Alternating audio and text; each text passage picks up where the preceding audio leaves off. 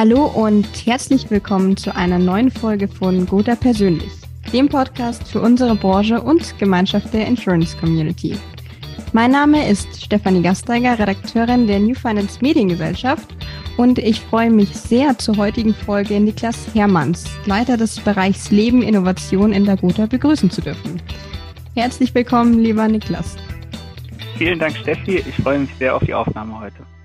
Ja, ich bin gespannt auf deine Antworten und zunächst einmal auf eine Antwort, die einer Frage, zu einer Frage gehört, die nicht von mir stammt, sondern von Stefan Liebig. Mit der hat er dich nominiert und da sie aus zwei Teilen besteht, fange ich mal logischerweise mit dem ersten Teil an. Und zwar würde er gerne von dir wissen, wie interpretierst du Innovation in der Versicherungswirtschaft? Ja, erstmal lieber Stefan, vielen, vielen Dank für deine Nominierung und eine wirklich ja, sehr schwierige Nominierungsfrage. Ähm, ich bin sehr froh, dass du nach meiner persönlichen Interpretation gefragt hast. Ähm, das macht es mir an der Stelle nämlich deutlich einfacher. Ja, Innovation in der Versicherungsbranche. Ich habe es mir sehr einfach gemacht und habe für mich erstmal geschaut, okay, ja, wo stammt das Wort Innovation denn eigentlich her? Ist das so in den ersten Wochen, als ich den Job angetreten habe, immer wieder eine Diskussion in meinem Team gewesen. Und wenn man sich anschaut, Innovare, was dann übersetzt erneuern bedeutet, ähm, habe ich schon mal einen, einen Begriff gefunden, mit dem ich mich persönlich sehr gut anfreunden kann. Jetzt muss man sagen, Erneuerung und Versicherungsbranche, wie gut passt das im Wesentlichen zusammen? Und das war ja auch deine Frage. Jetzt muss man sagen, dass die Versicherungsbranche in Summe natürlich sehr stark reglementiert ist und wir einen großen Nachteil haben, nämlich wir haben kein Produkt, das man mit allen Sinnen erleben kann. Das macht Innovation an sich schon mal per se etwas herausfordernder. Mhm. Und radikale Innovationen, muss man sagen, kommen in unserer Branche jetzt ja auch nicht so unfassbar häufig vor. Ich habe mich aber dennoch sehr intensiv ja mit diesem Begriff beschäftigt und für mich abgeleitet, dass es sich im Wesentlichen ja eigentlich um einen Innovationszyklus handelt, also mhm. um die kontinuierliche Erneuerung. Und da würde ich sagen, kann man sicherlich unterstreichen, dass sich dieser Innovationszyklus ja in den letzten Jahren immer schneller dreht und in meiner Bewertung eigentlich zwei wesentliche Ziele zur Folge hat. Nämlich entweder die unmittelbare Steigerung eines Kundennutzens, also ein Produkt oder eine Dienstleistung für unsere Kunden besser zu machen, mhm. oder auf der anderen Seite sich damit befasst, Kosten zu minimieren. Das heißt, entweder durch einen höheren Kundennutzen oder eben Kosteneinsparung irgendeine Art von Wettbewerbsvorteil zu erzielen. Mhm. Der zweite Teil seiner Frage lautet, Worauf legst du in deiner neuen Rolle als Leiter der Innovation Leben besondere Schwerpunkte? Und da hast du jetzt eigentlich schon mal vorweggegriffen, was so deine, wo dein Fokus liegt. Genau. Der, der Teil ist jetzt ja äh, nicht mehr ganz so definitionsgebunden und deshalb sicherlich auch etwas spannender. Wo liegen meine besonderen Schwerpunkte, wenn ich da drauf schaue? Innovation oder auch Erneuerung ist für mich ehrlicherweise sehr eng verbunden mit einem sogenannten iterativen Vorgehen, also der Möglichkeit, relativ enge Rückkopplungsschleifen einzubauen ähm, und auch in Interaktion mit, mit unseren Kunden zu treten. Ähm, mhm. Jetzt muss man ja sagen, Versicherungen sind sicherlich eher ein Produkt, was noch klassisch verkauft als gekauft wirkt. Also die Sogwirkung ist, glaube ich, an vielen Stellen noch nicht ganz so stark und deswegen mhm. ähm, beschäftige ich mich natürlich auch sehr stark damit, wer ist denn eigentlich erstmal der Kunde, mit dem wir unsere Nutzen diskutieren. Und wenn man das zusammenbringt, kann man, glaube ich, auch sehr einfach sagen, wo für mich ein besonderer Schwerpunkt ist, nämlich eine besonders enge Abstimmung mit unseren Vertriebspartnerinnen und Vertriebspartnern in der Produktentwicklung oder entsprechend bei der Erneuerung, also Innovation von Produkten.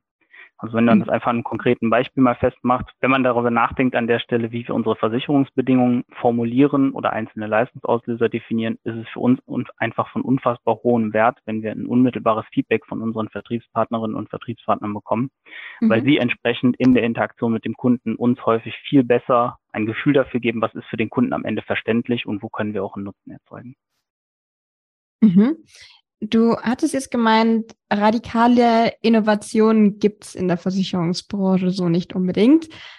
Aber wie gelingt denn generell Innovation in der Versicherungsbranche? Vielleicht überhaupt den Klammern noch, sage ich mal. Was ist denn dabei die größte Herausforderung? Und wenn du sagst, ihr geht in den Austausch mit den Vertriebspartnern, ist das eine Hilfestellung oder ist das ein Muss von eurer Seite? Mhm. Erstmal kritische, aber auch gute Frage, ähm, Steffi, an der Stelle. Vielen ähm, Dank. Also ich hatte ja gesagt, Innovation in der Versicherungsbranche ist sicherlich nicht ganz so einfach als bei Produkten, die man, wie gesagt, mit vielen Sinnen in gewissem Maße auch erleben kann.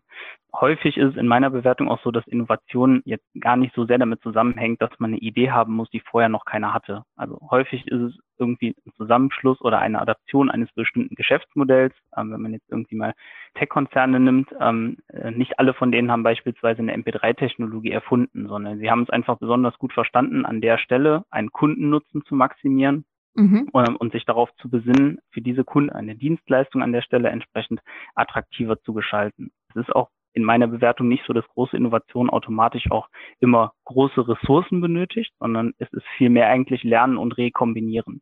Ich will das mal vielleicht an zwei ganz konkreten Beispielen jetzt aus meinem Umfeld und bei der Guter Leben verdeutlichen. Wir haben bei mhm. unserem Grundfähigkeitenprodukt einen sogenannten Go-Vital-Bonus, der unsere Kunden dafür belohnt, wenn sie sich besonders gesundheitsbewusst verhalten und ernähren.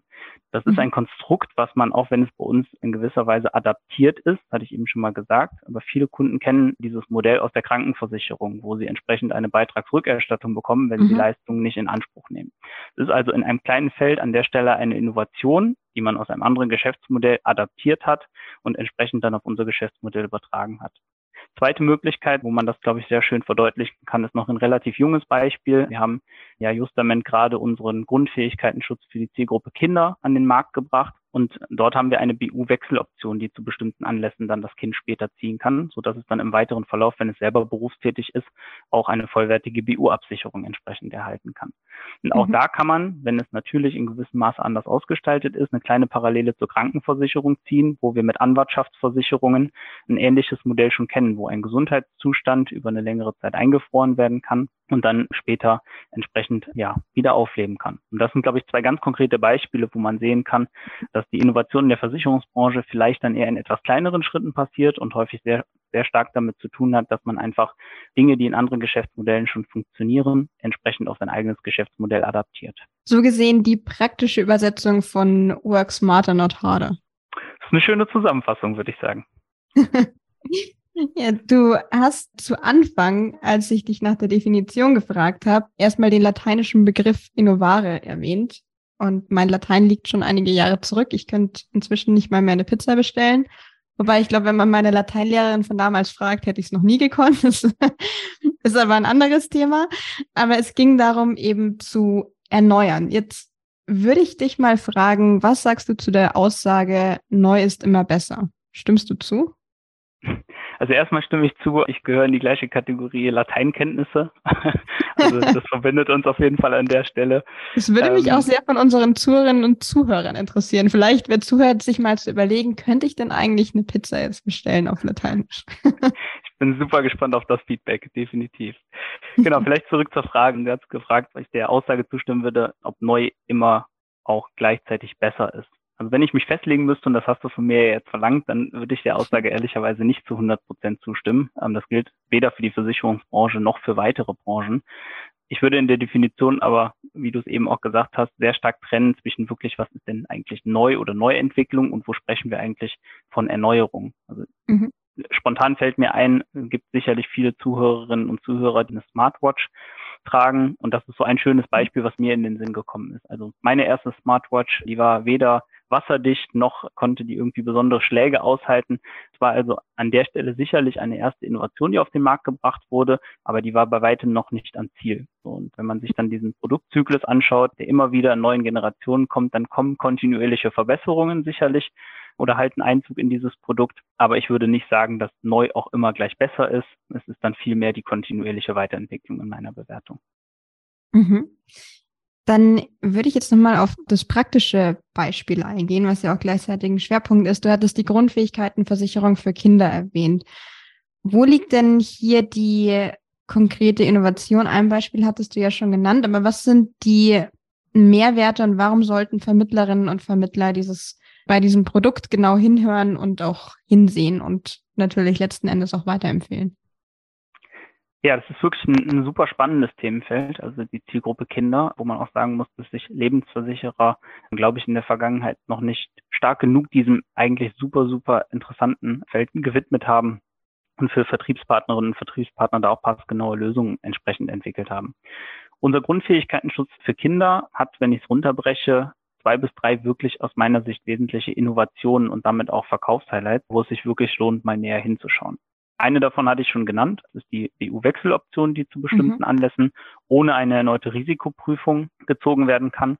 Und damit ermöglichen wir es halt im Wesentlichen ein Kind, was dann mit sechs äh, Monaten oder auch mit wenigen Lebensjahren abgesichert wird, wirklich dann später auch über das gesamte Berufsleben nahtlos in eine adäquate Absicherung bringen zu können, ohne dass der Gesundheitszustand, der vielleicht in der frühkindlichen Entwicklung oder auch ähm, im Teenageralter dem Ganzen dann einen Strich durch die Rechnung macht. Also da würde mhm. ich sagen, definitiv eine erste wirkliche Innovation bei diesem Thema. Und unsere zweite wesentliche Innovation in dem Produkt liegt in den Leistungsauslösern. Also bei der Grundfähigkeit ist es ja so, dass üblicherweise eine Rentenleistung dann gezahlt wird, wenn eine definierte Grundfähigkeit nicht mehr erhalten ist oder die entsprechend verloren gegangen ist. Mhm. Jetzt haben wir uns bei Kindern sehr stark damit befasst. Die Zielgruppe, wenn sie dann zum Beispiel mit dem ersten Lebensjahr versichert wird, ist dann ja noch in einer frühkindlichen Entwicklung. Und für uns war es an der Stelle besonders wichtig, ein relativ einfaches und verständliches Produkt zur Verfügung zu stellen, ähm, sodass wir uns entsprechend auch dazu entschieden haben, dass wir nicht nur den Verlust dieser Grundfähigkeiten absichern möchten, sondern auch das Nicht-Erlernen, weil wir einfach nicht in die mhm. Situation kommen möchten und auch unsere Vertriebspartnerinnen und Vertriebspartner nicht in die Situation bringen möchten,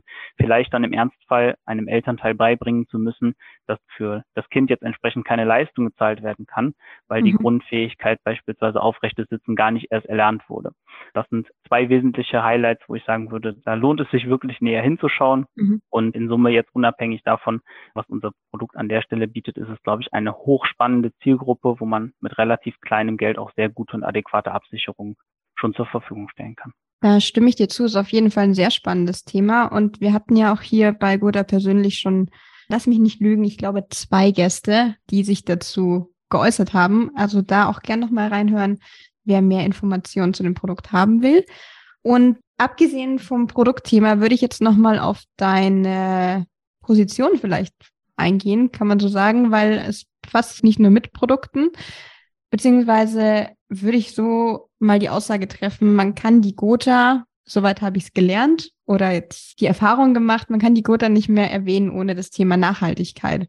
Inwieweit betrifft denn das Thema Nachhaltigkeit auch deinen Bereich? Und wenn ja, warum? Also ist ja schon mal super, dass du diese unmittelbare Verbindung schon mal hergestellt hast, dass Gotha und Nachhaltigkeit an der Stelle zusammengehören. Das möchte ich auch nochmal positiv unterstreichen. Genau, wenn wir jetzt auf meinen Bereich oder mein Tätigkeitsfeld schauen, dann hat Nachhaltigkeit an der Stelle natürlich auch einen super hohen Stellenwert. Das ganze Thema Nachhaltigkeit ist natürlich im Moment ein absolutes Trendthema, wo in gewissem Maße auch jeder jetzt unabhängig auch von unserer Branche drauf anspringt. Ich möchte nochmal unseren Slogan aus unserer Konzernstrategie an der Stelle aussprechen. Unser Slogan heißt an der Stelle glaubhaft nachhaltig. Und ich glaube, das beschreibt sehr gut, wie wir in meinem Bereich und meinem Team auch auf dieses Thema draufschauen. Nämlich eigentlich sind es zwei wesentliche Dimensionen. Wir haben auf der einen Seite, nennen es mal die Pflichtaufgabe, das heißt, der Gesetzgeber äh, nimmt uns als Lebensversicherer an der Stelle in die Pflicht, gewisse Offenlegungs- und Transparenzpflichten gegenüber unseren Kundinnen und Kunden vorzunehmen. Da würde ich sagen, an der Stelle ist das aber definitiv keine Differenzierung, sondern wie eben gesagt, ehrlicherweise die Pflichtaufgabe und ich würde auch mich mal so weit aus dem Fenster lehnen, an der Stelle die Kundenwahrnehmung an vielen Stellen sicherlich eher dahin abschweift, dass man das eher bürokratisch wahrnimmt, als dass man jetzt irgendwie Nachhaltigkeit anfassbar macht. Gut möglich. Der andere Teil, der andere Teil ist für mich viel spannender, nämlich glaubhaft nachhaltig zu sein. Was bedeutet das jetzt übersetzt konkret für meinen Bereich? Wenn wir über Lebensversicherungsprodukte sprechen, dann haben wir insofern einen sehr, sehr großen Stellhebel auf der einen Seite mit unserer Kapitalanlage, also einem wirklich einer großen Ansammlung von Kundenbeiträgen unserer Mitglieder, wo wir in der Verpflichtung sind, die entsprechend auch nachhaltig anzulegen. Da sind wir als Gotha sehr frühzeitig unterwegs gewesen. Deswegen verbindest du sicherlich heute auch das Thema Nachhaltigkeit schon mit der Gotha. Darüber mhm. hinaus machen wir uns natürlich sehr, sehr stark auch die Gedanken in unseren Produktentwicklungen. Wo können wir nachhaltige Features einbauen? Wo können wir Nachhaltigkeit für den Kunden auf der einen Seite glaubhaft machen, aber auch anfassbar machen? Das einfachste Beispiel ist sicherlich die Auswahl in Fonds- oder indexgebundenen Produkten, wo man entsprechend dann vorher die Selektion schon so trifft, dass nachhaltige Anlagemöglichkeiten für den Kunden stehen. Mhm. Ich glaube, die Kür, und äh, den Schritt gehen wir jetzt das erste Mal zum Jahreswechsel, die Kür besteht dann darin, irgendwann auch den Schritt zu gehen und zu sagen, ich stelle quasi Nachhaltigkeit nicht nur als eine Auswahlmöglichkeit ins Regal, sondern ich spiele das so an der Stelle glaubhaft nachhaltig, dass unser Produkt an dieser Stelle eben nur eine nachhaltige Lösung beinhaltet. Mhm. genau diesen Schritt gehen wir jetzt zum Jahreswechsel das erste Mal mit unserem Einmalbeitragsprodukt, Guter Index Protect, wo wir entsprechend einen nachhaltigen Index auflegen. Und das ist dann an der Stelle auch die einzige Indexauswahl, die der Kunde treffen kann, weil wir einfach davon überzeugt sind, dass das eine richtige Entscheidung ist und dass wir das Produkt in Summe damit sowohl für unsere Kunden als auch Vertriebspartnerinnen und Vertriebspartner zukunftssicher und auch attraktiver gestalten. Mhm. Ich finde es interessant, dass du, oder gar nicht, was du gesagt hast, sondern generell würde ich mal behaupten, dass wenn man sagt, man will ein Thema glaubhaft vermitteln, dann hat es ja für den Empfänger dieser Botschaft auch immer was mit Erfahrungswerten zu tun. Also ich, ich glaube, das ist auch so ein typisch deutsches Ding vielleicht, aber je mehr Erfahrungswerte man sammelt, je mehr man mit bestimmten Themen, Dingen, was auch immer vertraut ist, desto mehr ist es auch glaubhaft und überzeugend.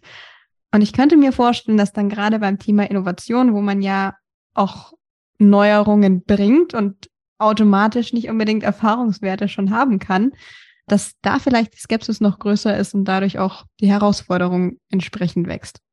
Ja, das ist definitiv, aber auch da gilt, glaube ich, das sind kontinuierliche Schritte. Wie eben schon gesagt, wir haben als erstes unser Angebot an der Stelle erweitert, also die Möglichkeit für die Kunden geschaffen, aber auch für Vertriebspartnerinnen und Vertriebspartner sich an dieses Thema jetzt nach und nach zu gewöhnen. Und wie gesagt, dann ist es, glaube ich, einfach sachlogisch, wenn man dieses Thema wirklich glaubhaft spielen will, dass man irgendwann dann auch diesen mutigen Schritt geht und sagt, wenn wir für dieses Thema einstehen und davon innerlich überzeugt sind, dann ist das in Zukunft auch die einzige Lösung, die wir anbieten.